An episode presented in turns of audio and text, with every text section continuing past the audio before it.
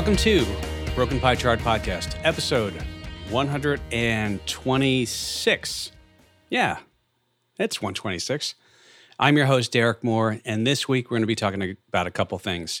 Uh, before we get to the earnings discussion on the S&P, how earnings estimates have changed over time, certainly from when we saw them posted, you know, gosh, I mean, February and March of 2020 and into the summer of 2020 they were really low. We've seen earnings estimates get ratcheted up and what that sort of means for PEs and future PEs. So we'll go over that. The other thing I wanted to go over is, you know, somebody asked me a question about uh, just the idea of this payment for order flow and investors not getting the best price and um, and I said, you know, I, I probably won't do an episode on that. Honestly, it would it would put most people to sleep. And but you know, I'm reminded of something that happened on the show Fast Money. So I think there was someone on talking about how the spreads should be narrower, narrower, more narrow, if I can say that correctly. And by spreads, I mean the bid and ask. So if it's bid 50 and it's ask 50.01, 50.01, it means the ask is $50.01 and the bid is $50. And so if you're selling at the market, theory, depending upon the number of shares, you should be able to get the bid. If you're buying at the market, you should be able to get the ask. Of course, you can put in a limit order for any price that you want, and if it's fillable, it's fillable. But you know, these people were on and, and they were kind of making a big deal about the payment for order flow and how spreads need to narrow more. And if they did, I mean, and, and so Guy Adami was on Fast Money. And one of the things he pointed out is, and he's always on Fast Money. He's one of the, the regular uh, personalities on there. But I, I think he made a great point, and that is do you know how much things are better now? Do you know how little the costs are? I mean, we have zero commissions. Do you know how narrow the spreads are now? I mean, they're essentially a penny wide in, in most cases for the majority. You know, you, you do have smaller stocks with, or less volume, you know, stocks that trade on exchanges that you have more of a wide bidder ask. But for most of the liquid stocks, uh, the the spreads are, are really tight right now. And he made the point of, you know, 20 years ago, 30 years ago, the spreads, even on a you know a stock like 3M or Intel, you know, big stocks that traded a lot of volume. Well, stocks didn't trade in decimals when decimalization happened, it sort of ushered in uh, the ability to to narrow spreads more. But stocks used to trade in fractions. In fact, I remember you had to always know the conversions between what a sixteenth was to decimals, what an eighth was, a quarter, five sixteenths, uh, you know, all all that sort of stuff. So, you know, they would trade in in fractions and not only did they trade in fractions, but they would also trade which with a much wider bid ask spread. In fact, I remember it wasn't that uncommon to have quarter point spreads, half point spreads, maybe even more. I mean, can you imagine today stock like Apple, which essentially should have, in most cases, right? They're going to have like penny wide spreads. It's very liquid, very big stock. But back then, even you know the mid to late '90s, you would have these very wide bid and ask spreads. Of course, you could always put a limit order in, but remember what I told you: if you're buying at the ask or selling at the bid, uh, depending upon the number of shares, you should be able to at that time get the trade off at those prices. So when you think about that, let's just look at the bid ask situation. You've got big stocks back then used to trade in quarter, half point wide, even more. Some stocks were even more. Uh, difference between the bid and the ask. And today, you know, big stocks pretty much a penny wide. The other obvious one is that commissions. So, you know, commissions right now are, are essentially, well, not essentially, they're free. Schwab, Fidelity, TD Ameritrade, a number of the other ones that have popped up.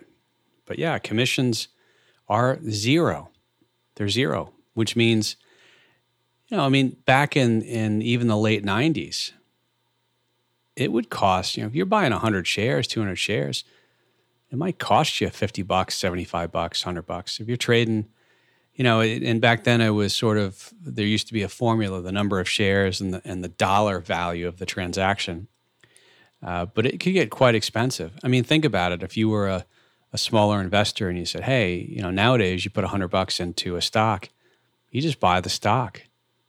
That's it. You buy the stock, it's in your account, and there's no commission. So if you want to sell it, you know, it goes up a tiny bit and you want to sell it, you get to realize that profit. Well, back then, imagine buying a $50 stock and you pay 50 or $75 or $100 in commissions. That stock has to go up quite a bit before you can even break even. And not to mention, if you were going to sell the stock, you get hit coming out of the stock as well. So I agree with Guy Adami, and I think a lot of investors, um, and, and maybe it's um, just not having seen that period in the 90s. But I think a lot of investors sort of worry about the wrong thing. And, you know, without getting into the payment for order flow and all that stuff, you just got to understand that if you are buying a stock or selling a stock, if you have a price in mind that you don't want to sell it for lower or buy it for higher, and if you use a limit order, you're already saying, hey, this is the most I'm willing to pay. And if you're trading market orders and it's a very fast market, you know, maybe that's a different thing. But I think it's it's never been better for individual investors. And I'd also say, I mean, some of the stuff that you all, I say you all, meaning, you know, if you're in, in retail, um, but, you know, mo- most investors have access to technology and statistics and different stuff I mean, I, I hear people telling me what the the delta, the gamma, the theta of options are nowadays. They're small investors, and why? Because on the platform, it simply has has all that available. Years ago, I can remember uh, we had access on on the trading uh, group.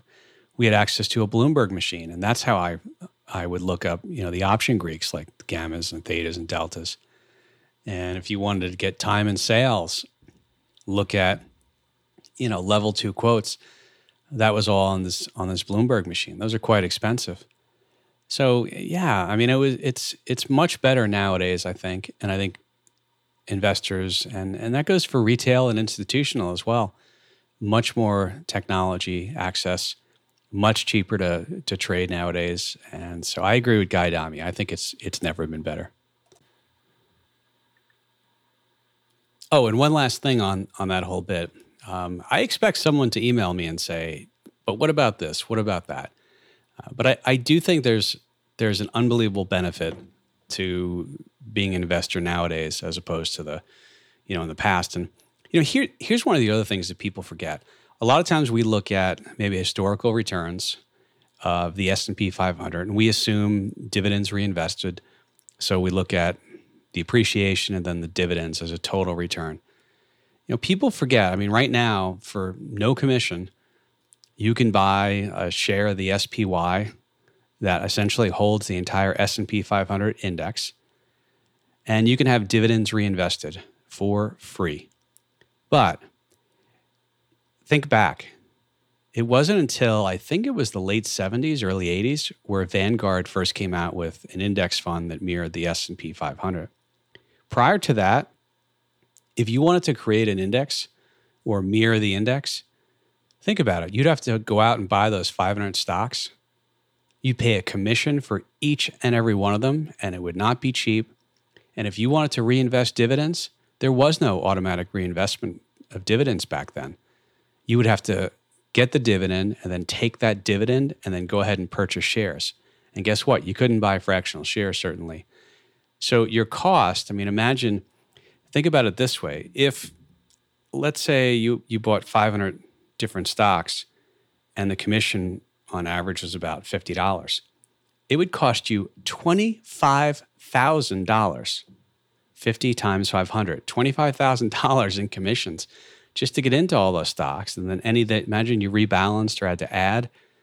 Um, I'm, I'm just saying it's, it's a lot better now than it ever was. Okay, let's talk about earnings. So, normally when we think about earnings per share, you probably refer to an individual company.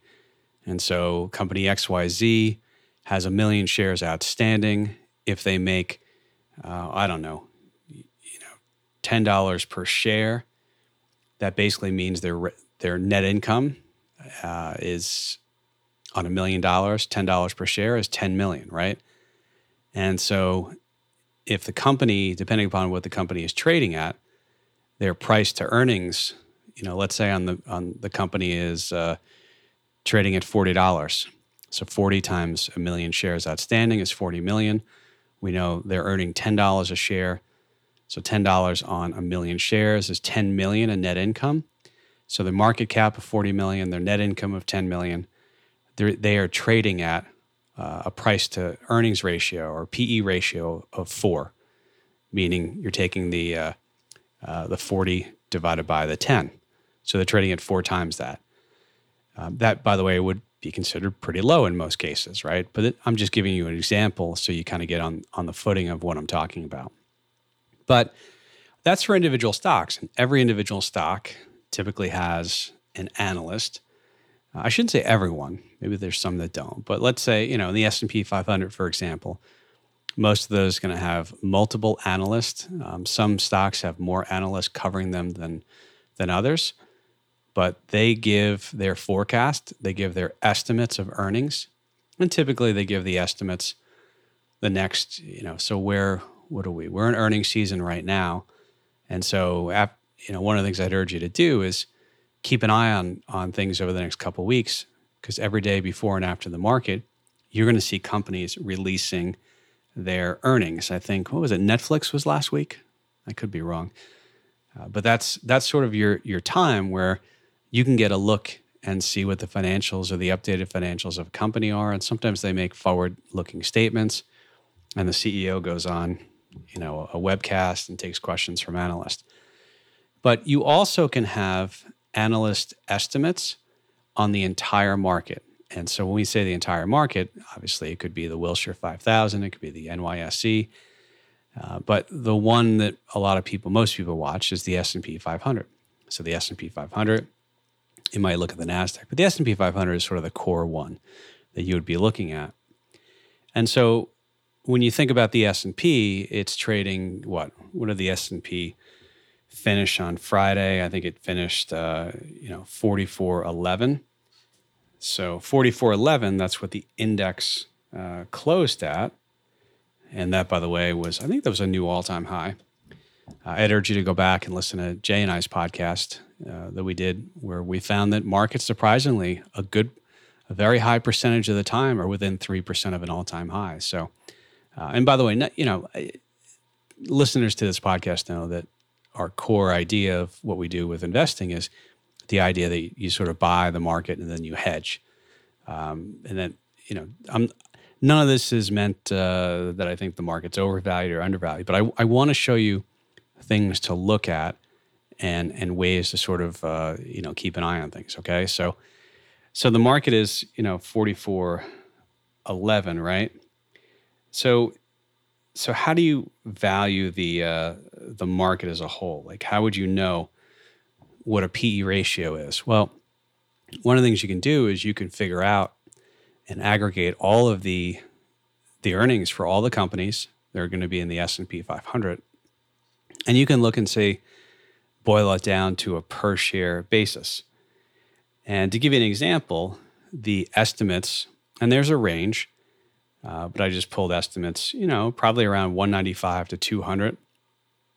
And when I say 195 to 200, I'm saying $195 per share to $200 per share on the S&P, all right? So, if you were trying to figure out what a PE ratio was or is on let's say the S&P 500 for all of fiscal 2021 and of course we do have actual earnings for the first quarter. We don't have them for 2 3 and 4 yet. You've got to have all the companies come out. But the way you would do that is take the 4411 divided by uh, let's just you know say it's going to be 195 and so we're trading at 22.6 times or PE ratio uh, 26 or 22.6 times earnings on the S&P 500, okay? So that's a way of looking at it. And I'll I'll talk a little about where that puts us. Actually, let's let's do that now. Let's talk a little about what that sort of means uh, with regards to you know where earnings are. And I pulled up J.P. Morgan's Guide to the Markets.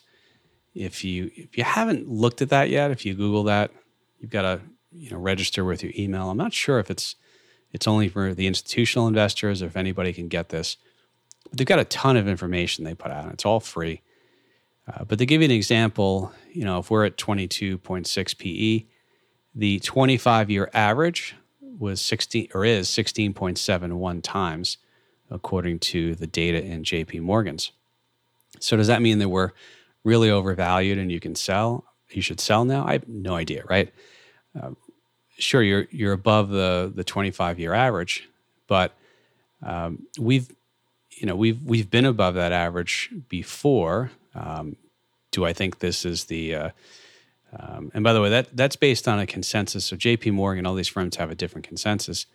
They their consensus for the next twelve months is two hundred and three dollars. Okay, but yeah, I mean we're we're obviously trading above the range. Um, you know, we'll see what happens there.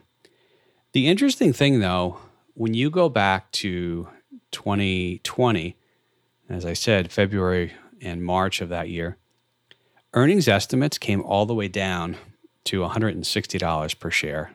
Um, and I think some firms had it even less for 2021. And think about that. So 160, and now we have estimates, you know, around 200, let's say 195, 200. Uh, in fact, JP Morgan has it 203 for the next 12 months. So that would include uh, the last three quarters of this year and the first quarter of next year. But that's quite a bit. And that's a good example of how analyst estimates can change over time. So even though that firms might think, okay, they're going to get $200 a share around for 2021, if things change, those estimates could change. They could go higher or lower. And if you're watching earnings, one of the things you want to see is are companies beating estimates by a lot? And if so, by how much? What's the percent? Or are they missing estimates by quite a bit? Uh, so you look at this and you say, okay, well, we have uh, about $200 for 2021. For 2022, the estimates uh, you know, probably around $215 a share. And so a 4411 market divided by, uh, let's use 215. And that's trading about 20 and a half times earnings. All right. And then you go to 2023. Yeah, I think that's the year, 2023. And there, you know, not, not everybody has estimates that far out, uh, but it looks like, uh, you know, a few for, I think, was it uh, JP Morgan? No, uh, yeah, actually JP Morgan. I think they updated theirs. I saw in a, a Market Watch article that they actually have 245 uh, for 2023, although I've seen other estimates 230, 235. So let's use that. Let's use 240, and then if you do 4411 divided by the 240, you're trading about 18.3 times forward 2023 earnings, right? So, look, um, this is earnings are one of. I mean, there's fundamentals, there's technicals, there's there's economic aspects. We're in the midst of uh, it looks like you know still dealing with COVID, and that that could have some headlines. But uh, we've seen earnings estimates rise, and but here's the thing: until you get the the actual earnings, you really don't know if the estimates are correct. And here's the other thing: Are we certain that in 2023 that uh, you know we're going to have the earnings right around 240. Absolutely not. If things and conditions change, you're going to see those, uh, um, you know, those levels change again. So here is uh, here's a couple inside things too. Not inside, but just some some things to uh, to think about. So earnings per share, which we said was the net income for the company on a per share basis. And then we, we talked about the PE, the, the forward looking PE, how many times earnings is a company trading. You know, when you look at earnings, what causes earnings to increase or decrease? Well, I mean, some of the main components are you have the margins, meaning the profit margins or net profit margins, meaning, you know, if you were selling something for $100 and it cost you $90 to, to make, uh, you would say, you know, for every $100 that you sell that, you make 10 bucks. So your net profit margin is 10%. Well, what if your cost came down or you, you were able to charge more as a firm? Well, if your cost went down to 80, selling it for 100, that's a, a 20% uh, you know, net margin. So it looks like so far, uh, if you look at the share of earnings per share growth in 2021, and this is as of it looks like July of uh, July 22nd. And it's worth noting is again, we don't have the all the second quarter earnings. We're very early into earnings season. Uh, but in 2021, earnings are up so far 59%. In 2020, they were down 22%. So when you get that that downturn, obviously a lower, you know, you have the numerator denominator thing, right? Same thing we've been talking about with regards to inflation.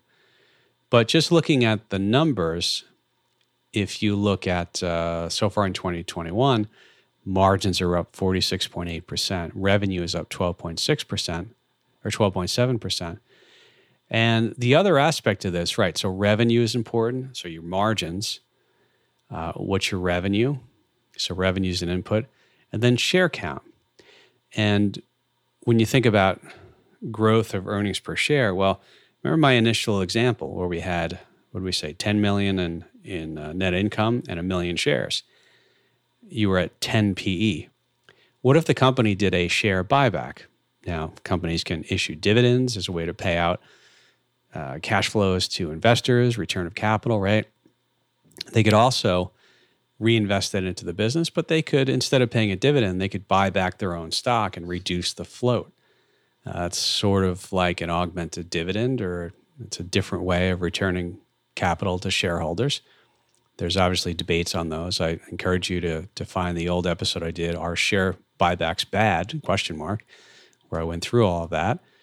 But uh, reducing in our initial example, if let's say the company bought back uh, 100,000 shares, so now on that same 10 million in net income, uh, what if the company only had instead of a million shares, they had 900,000 shares?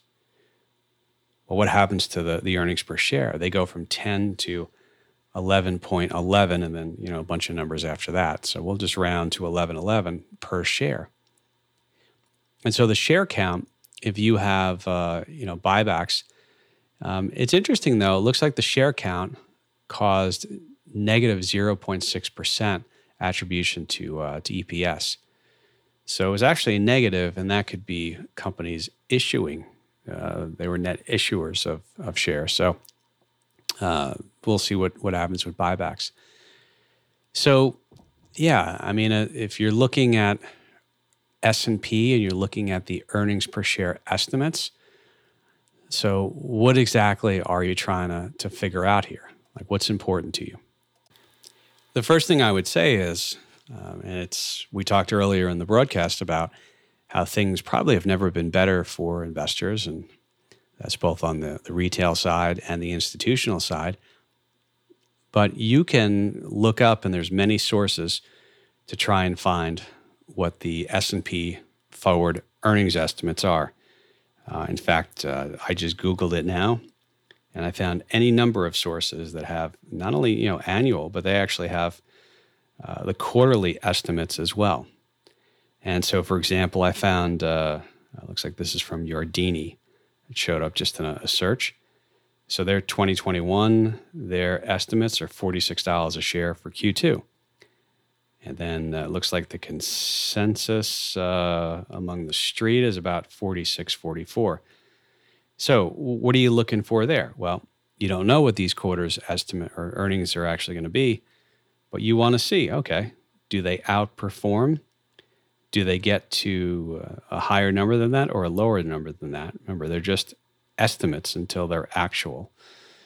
And so that that certainly is is something to to watch. Uh, and then if you want to drill down a little bit more, you can take a look at, at margins, profit margins. You can look at revenues, and you can look at uh, buyback. Um, some of some of the buyback stuff is going to be a little tougher for you to, to to look at, but as you hear these earnings announcements come out, remember they always highlight the top and the bottom line. Top line is revenue, bottom line is net income per share or net net income, and then typically you can uh, you can take a look into the announcement and see a little bit more. And the other thing I would say to keep an eye out for is you can always be looking at okay, what's the price of the S&P, the index I'm talking about. So, uh, as I said Friday was 4411. And then you can take a look at those those estimates and you could do the math. Take the value of the index divided by the whatever year uh, the in, uh, income per share or earnings per share for the S&P and you can figure out what the forward PE is. Uh, and if that's important to you or not, it's up to you. But uh, you know that's one of the things that uh, that people will be talking about. And so, before we, uh, well, a couple more things. So people trying to figure out whether the market's too high, the market's too low, and I can't stress enough. This is the value of having real hedges in a portfolio because it takes away some of the guesswork in trying to decide, okay, is the market too high? Should I wait? Uh, is the market too low? Should I, or, you know, should I buy now? Um, the other thing I would say is there are people who try and, um, you know, put together, I shouldn't say try, um, really smart people put together different sorts of charts and they look at PE ratios that we talked about and they look at subsequent equity returns. So I've seen some where they have the forward PE Remember, we talked about taking the 4411, the price right now, or whatever it is when you're listening to this, and dividing it by, you could do the, the last four quarters actual earnings per share, and that would be the PE ratio on the S&P, or you could do the next four quarters and the next year, whatever it is, and figure out what the forward PE is on it.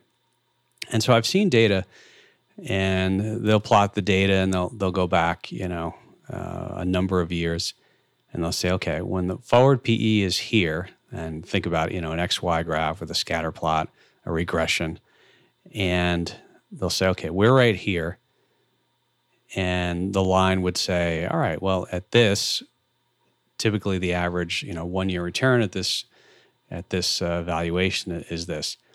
The thing is, there's something called an R squared, and R squared is just a fancy way uh, of saying hey, what's the the probability? And I'm I'm using the back of the the envelope definition here, but what's the probability that this is you know really really solid? And the R squared on that's only about six percent.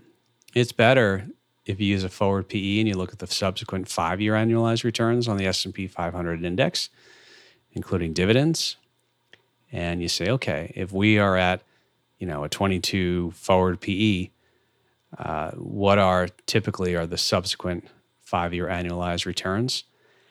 That R squared is about 42%, so much better than the 6%. Uh, but the point of me bringing this up is that if you could see what I'm looking at, you could see the scatter plot, especially the one year. Uh, the one year is is quite a, a, dispersion, and I think it's important to to really focus on, you know, having just you know, I, I hate to see a lot of people try and make guesses about where the market's going to go or listen to a lot of the noise out there because it's very easy to make predictions. But if you go back, imagine if you would have listened to expert A or expert B and sold everything and went to cash or or bought in at some other time and you know leveraged and and went on margin and stuff. You know, what happens when they're not right? And so the point is, I, I think it's much more efficient, much much better uh, to just build a build something, build a portfolio that's really designed for you, and then you know, as Jay Pestrichelli's book hints at, uh, CEO of Zega, buy and hedge instead of buy and hold. Just be hedged. All right, so we'll leave it there. Please rate uh, rather than rating and reviewing and starring and doing all that garbage, uh, go ahead and pass this episode or other episodes to uh, somebody else and maybe someone who's never listened to a podcast before. And I'd also encourage you to go back. You know, we have this will be 126 episodes that we have now. And I'm always amazed episodes I did a couple of years ago will all of a sudden out of the blue get a bunch of people listening. I think I uh, one of the most popular ones I ever did was I did a companion episode to The Big Short, where you know, looking at the movie, but then explaining what a credit default swap is. Uh, I think last time I checked, I don't check it that often, but uh, that probably was among the, the, the top few episodes as far as total listeners. And obviously, uh, you know, cumulative listeners. Obviously, that came out several years ago. So we've had several years every week, you know, people are listening to it. But uh, but I urge you to go back through the catalog now. And one of the goals is to do a lot of evergreen content, meaning stuff that if you, you listen to it now, it still hopefully resonates and try and teach you a couple things. All right, folks, we'll talk to you next week.